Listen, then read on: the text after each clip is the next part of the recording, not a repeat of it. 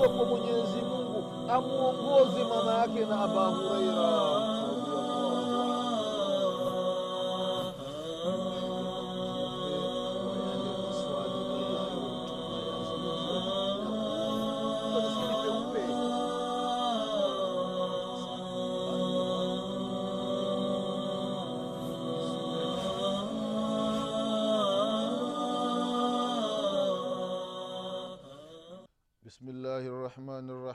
الحمد لله رب العالمين والصلاة والسلام على أشرف الأنبياء وإمام المرسلين سيدنا محمد بن عبد الله صلى الله عليه وعلى آله وأصحابه ومن تبعهم بإحسان إلى يوم الدين أما بعد إخواني في الله أوصيكم ونفسي بتقوى الله فقد فاز المتقون.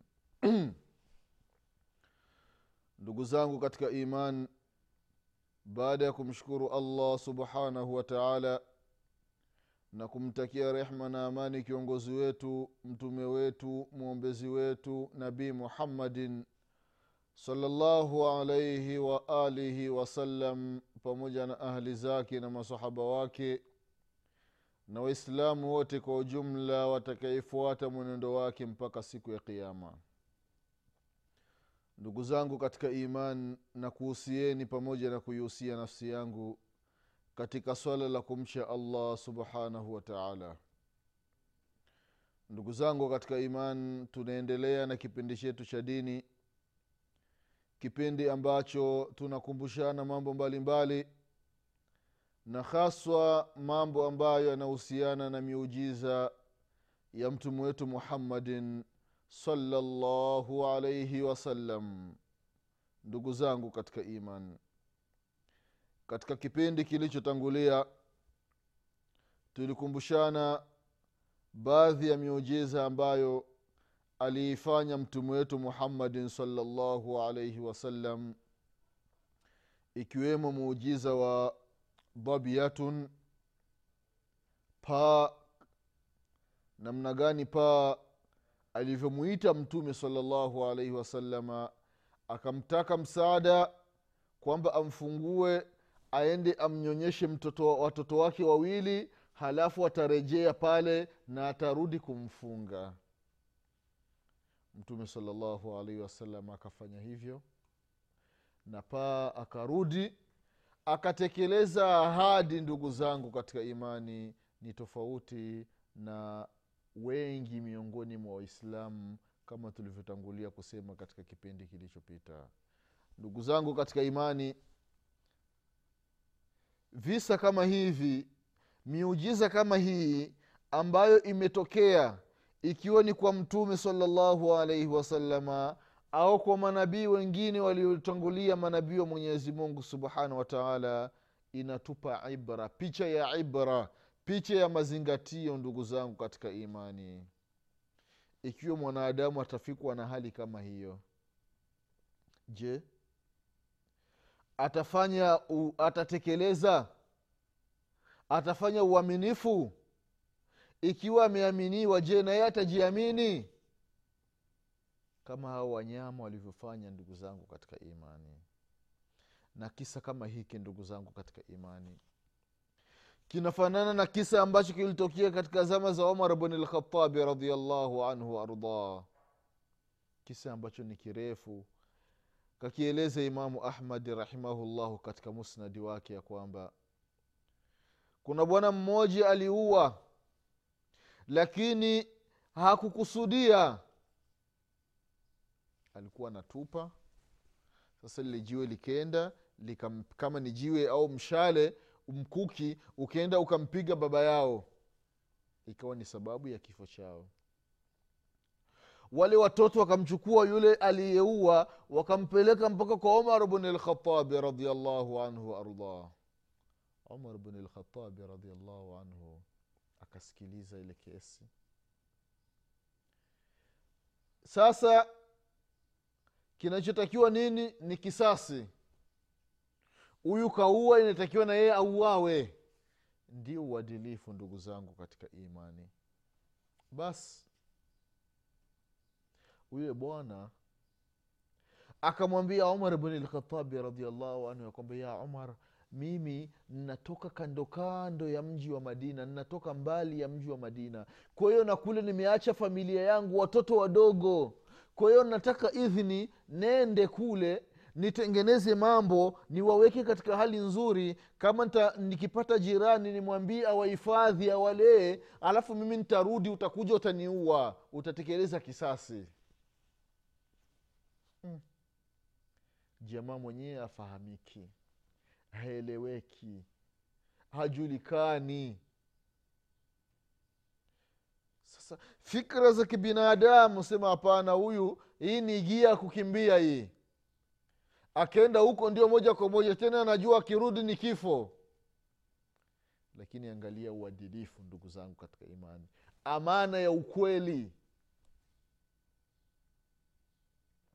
Umar ibn al-Khattab radhiyallahu anhu akamwambia, hapana, mimi sikupi idhini kwa sababu sikufahamu.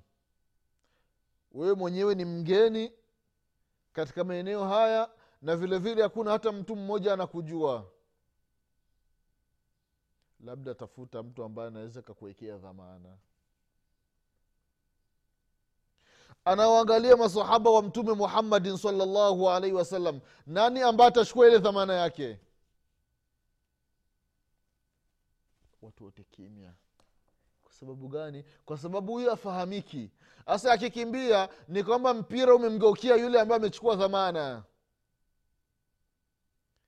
Lakini akatokea mmoja kati ya maswahaba wa Mtume Muhammadin sallallahu alaihi wasallam, Abu Dharr al-Ghifari radhiyallahu anhu wa arda, akasema, ana ya Rasulullah, mimi namchukulia dhamana.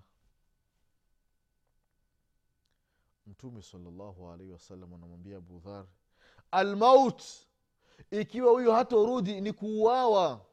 Anasema, hamna tatizo ya amira al-mu'minin. Allahu akbar. Umar ibn al-Khattab radhiyallahu anhu anarejea maneno zaidi ya mara moja. Abu Dharr, angalia, isi baadaye watu kuanza kulaumiana hapa, huyu jamaa fahamiki. Anasema, hamna tatizo ya amira al-mu'minina, nikimwangalia huyu jamaa naona katika uso wake kuna alama ya watu wema. Allahu akbar. Jamaa kapata dhamana, kaondoka. Sasa inatakiwa aje kesho la asiri ndio hukumu itekelezwe. Ndugu zangu katika imani, kesho imefika, watu wamemaliza kusali sala la asiri, wanaenda kwenye majlisi sasa, sehemu ya qadwa, mahakamani. Umar ibn al-Khattab radhiyallahu anhu yuko pale, maswahaba, habari zimeenea mji mzima, watu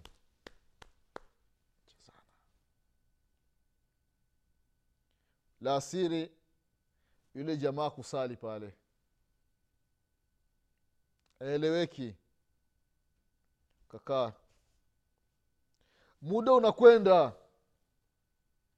Maswahaba radhiyallahu anhum wanamwangalia Abu Dharr. Abu Dharr yuko pale, mweka dhamana, hana wasiwasi, yeye anamtaja Mwenyezi Mungu subhanahu wa ta'ala.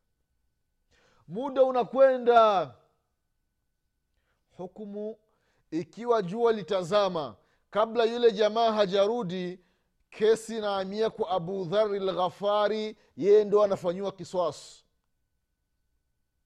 Wenye madai wako pale, ambao waliuawa, aliuliwa mzee wao, wako pale vijana wawili. Muda unakwenda, Umar ibn al-Khattab radhiyallahu anhu anageuka na muangalia Abu Dharr. Anaangalia pembeni na muangalia Abu Dharr. Abu Dharr katulia tu, zahidu taqiyul wara', mcha Mungu, hana wasiwasi, mtu wa zuhudi. Jua sasa linaelekea kuzama, watu wakiangalia pembeni hivi, hawaoni alama hata ya mtu kuja. Allahu akbar. watoto ni kuangalia tu muda tu. Unajua katika kama ingekuwa ni zama zetu tunaangalia saa, lakini zama zile watu wanakuwa na tumiti wanaangalia tu kivuli tu namna kinavyokwenda. Ndugu zangu katika imani, jua bado dakika chache lizame kwa mbali, wanaona alama ya mtu, watu wote mashingo juu. Ni yule jamaa anakuja anakimbia, vumbi wanaona, anakimbia mpaka anafika pale anahema mpaka mbele pale anafika, anaanza kutoa udhuru. Amira al-mu'minina, naomba unisamee kwa kuchelewa, watoto wangu nilikuwa natafuta mtu wa kualia. Allahu akbar. Watu wanamwangalia Abu Dharr. Allahu akbar. Bas wale walioliwa baba yao wako pale. Sasa hukumu inataka kutekelezwa. Wale wanamwambia Amira al-mu'minin Umar ibn al-Khattab radhiyallahu anhu ya kwamba, kwa sababu katika sheria mtu ambaye akiua kuna hali tatu: ima na yeye auawe, au atoe dia, kwa maana atoe faini, au wale wahusika wamsamehe. Moja kati ya mambo matatu. Wale watu waliouliwa baba yao wakamwambia Amir al-Mu'minin Umar ibn al-Khattab radhiyallahu anhu ya kwamba, kwa sababu huyu jamaa ametekeleza ahadi, tunamsamehe ya Amir al-Mu'minin. Allahu akbar. Masahaba wanatoa takbira. Takbir! Allahu akbar. Takbir! Allahu akbar. Takbir! Allahu akbar. Wanamshukuru Mwenyezi Mungu subhanahu wa ta'ala. Vile vile wanamshukuru Abu Dharr al-Ghifari, ameokoa maisha ya huyu jamaa. Sidq, ukweli ndugu zangu katika imani. Uaminifu ndio as-sidq munjat. Ukweli unaokoa kila siku. Walkidhbu mahwatu, na uongo unaangamiza ndugu zangu katika imani. Kwa hiyo yule jamaa akaokoka katika ile kesi, akasamehewa. Kwa sababu gani ndugu zangu katika imani? Kwa sababu ya kutekeleza ahadi. Ndugu zangu katika imani, vile vile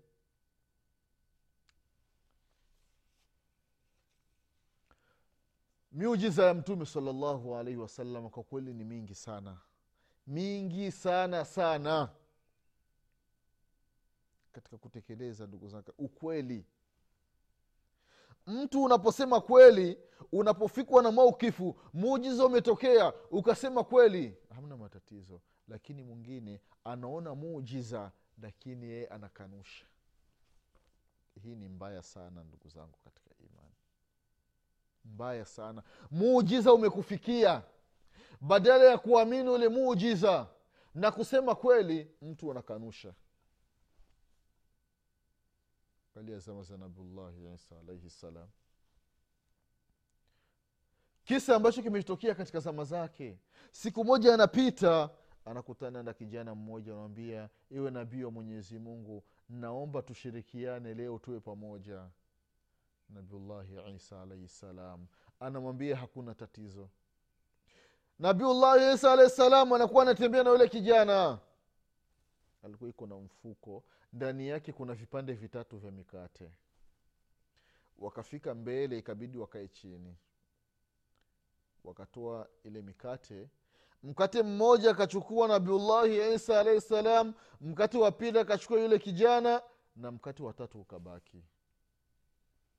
Baada ya kubaki, wamaliza kula, wakaendelea na safari. Kufika mbele, njaa inauma. Nabii wa Mwenyezi Mungu anamwambia kijana, leta ule mkate tule, manake njaa inauma. Yule kijana anasema mkate sijui ulipokwenda, nabii wa Mwenyezi Mungu, haujui na wewe ndio uko na mfuko, na mkate tuliuacha mmoja. Anasema sijui. kamwacha, wakaendelea na safari. Kufika mbele wakakutana na mto unapita, watu hawawezi kuvuka mpaka labda mtu atumie vitu, atumie mtumbo au boti. Nabiullahi Isa alayhi salam akamshika yule kijana mkono, halafu akapita juu ya maji mpaka upande wa pili. Baada ya kuvuka, Nabiullahi Isa alayhi salam akamwambia kijana, as'aluka billadhi araka hadhil aya, na kuomba na kuuliza kwa jina la Mwenyezi Mungu ambaye amekuonyesha huyu muujiza. Man akala raghifa, nani aliyekula kile kipande cha mkate kilichobaki? Kijana anasema sijui. Unaendelea na safari. Kufika mbele wanakutana na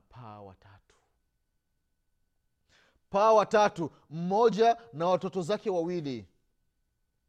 Nabiullahi Isa alayhi salam akamwita paa mmoja, akaja akamchinja akamchoma, wakala ile nyama iliyobaki.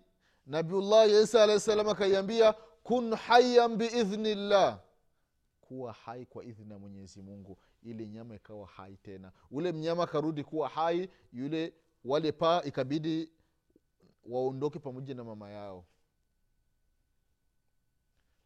Yule kijana akaulizwa, as'aluka billadhi araka hadhihi alaya man akala raghifa, na kuuliza kijana kwa jina la Mwenyezi Mungu ambaye amekuonyesha huyu muujiza, nani ambaye amekula kile kipande cha mkate? Kijana anasema sijui. Wanaendelea na safari. Wakafika jangwani. Nabiullahi Isa alayhi salam akakusanya mafungo matatu ya mchanga. Fungu la kwanza, fungu la pili, fungu la tatu. Ule mchanga akasema kun dhahaban biidhnillah, kuwa dhahabu kwa idhini ya Mwenyezi Mungu. Yale mafungo yote matatu yakawa dhahabu, inawaka hivi khali safi, imeshasafishwa. Alichofanya akamwambia kwamba hili fungo hili moja hili ni la kwangu mimi nabii wa Mwenyezi Mungu, na hili fungo la pili hili ni la kwako wewe, hili fungo la tatu hili tutaliacha hapa, ambaye alikula kile kipande cha mkate atakuja kulichukua. Unajua iliyotokea, kijana ameona dhahabu akasema mimi ndio nilikula kile kipande cha mkate. Allahu akbar. No, basi ikabidi akamwachia yale mafungo yote matatu, akamwambia chukua yote. Sasa akaachana naye akaondoka. Kijana anabaki pale, dhahabu mafungo matatu, yuko ana leta fikra namna ya kubeba ile dhahabu kwenda mnayo mjini. Wanatokea watu wawili mjini, wanapita ile njia, wanakutana na yule kijana, mafungo matatu ya dhahabu. Hawa wawili na huyo kijana watatu, baada ya kusalimiana kwambia sisi tuko watatu, sasa kila mtu achukue fungo moja moja. Yule kijana akasema hamna tatizo, kila mtu achukue fungo moja moja. Sasa yule kijana alikuwa na njaa na wale walikuwa na njaa, wakamwambia chukua hizi pesa, nenda mjini ununue chakula, alafu ulete ili tule tukimaliza kula, ili tupate nguvu ya kubeba hii dhahabu. Yule kijana akachukua pesa akaenda mjini kununua chakula. Yule kijana alipofika mjini akanunua kile chakula. Baada ya kununua kile chakula, yeye akala kule mjini, akala mpaka akashiba. Baada ya kumaliza kushiba, halafu akasema hiki chakula kilichobaki cha wale wawili ngoja nikiweke sumu, ili wakati nikiwapelekea wakile hiki chakula wafe, mimi nichukue yale mafungo yote matatu ya dhahabu. Hii ndio plani ya kijana, na akafanya hivyo. yeye akala chakula chake na kile cha wale jamaa akaweka sumu. Wale jamaa wawili kule wanasubiri chakula, wamepanga ya kwamba huyu kijana akija inatakiwa tumuue. Baada ya kumuua halafu tule hiki chakula. Baada ya kumaliza kula chakula halafu hii dhahabu kila mtu achukue fungo moja moja, halafu ile fungo lililobaki tuligawe katikati. Allahu akbar. Allahu akbar. Allahu akbar. Ndugu zangu katika imani, yule kijana kaenda mpaka mjini kununua chakula, ameshanunua, akarudi mpaka kule jangwani porini, akawakuta wale jamaa. Alipofika yule kijana, wale jamaa wakamuua yule kijana. Baada ya kumaliza kumuua ikabidi wale kile chakula. Walipomaliza kula kile chakula wakafa. Kijana kafa na wale jamaa wawili wamekufa na dhahabu iko pale mafungo matatu. Nabiullahi Isa alayhi salamu anapita ile njia, anakuta dhahabu pale na wale wamekufa. Anapita na wanafunzi wake wengine, anawaambia hadhihi dunya fahdharuha, hii ni dunia, iokopeni dunia, kuweni tahadhari sana na dunia. Dunia mwisho wake ni mbaya ndugu zangu katika imani. Kwa hiyo katika visa kama hizi, kama hivi, katika miujiza kama hii tunapata mafunzo mengi ndugu zangu katika imani. Jitahidi Muislamu, mwanadamu uwe mkweli. Kuwa mkweli na nafsi yako, kuwa mkweli na watu, kuwa mkweli na Mwenyezi Mungu Subhanahu wa Ta'ala. Vile vile jiepushe na uongo. Uongo jiepushe nao ndugu zangu katika imani. Hii vile vile ni moja miongoni mwa miujiza ambayo Nabiullahi Isa alayhi salam ilimtokea katika zama zake ndugu zangu katika imani. Kwa hiyo yule mnyama ndugu zangu katika imani, paa, akatekeleza ahadi yake ya kwenda kule akawanyonyesha watoto halafu akarudi, ikawa ni sababu ya kuachiwa huru kama tulivyoona katika kisa kilichotangulia ndugu zangu katika imani. Cha msingi ni kwamba ndugu zangu katika imani, katika miujiza mbalimbali ya mitume inatakiwa mwanadamu awe mkweli ndugu zangu katika imani. Vile vile ndugu zangu katika imani, katika mambo ambayo yalitokea zama za mtume wetu Muhammad sallallahu alayhi wasallam, sehemu ya Khaybar ni sehemu ambayo ilikuwa inakaliwa na Mayahudi wengi. Mayahudi wengi ndugu zangu katika imani, mitende ilikuwa ni mingi, ardhi ilikuwa na rutuba katika mji wa Khaybar. Sasa mtume wetu Muhammad sallallahu alayhi wasallam alipokuwa kule akaletiwa zawadi na mwanamke wa Kiyahudi, zawadi ya nyama. Mtume sallallahu alayhi wasallam akala ile nyama,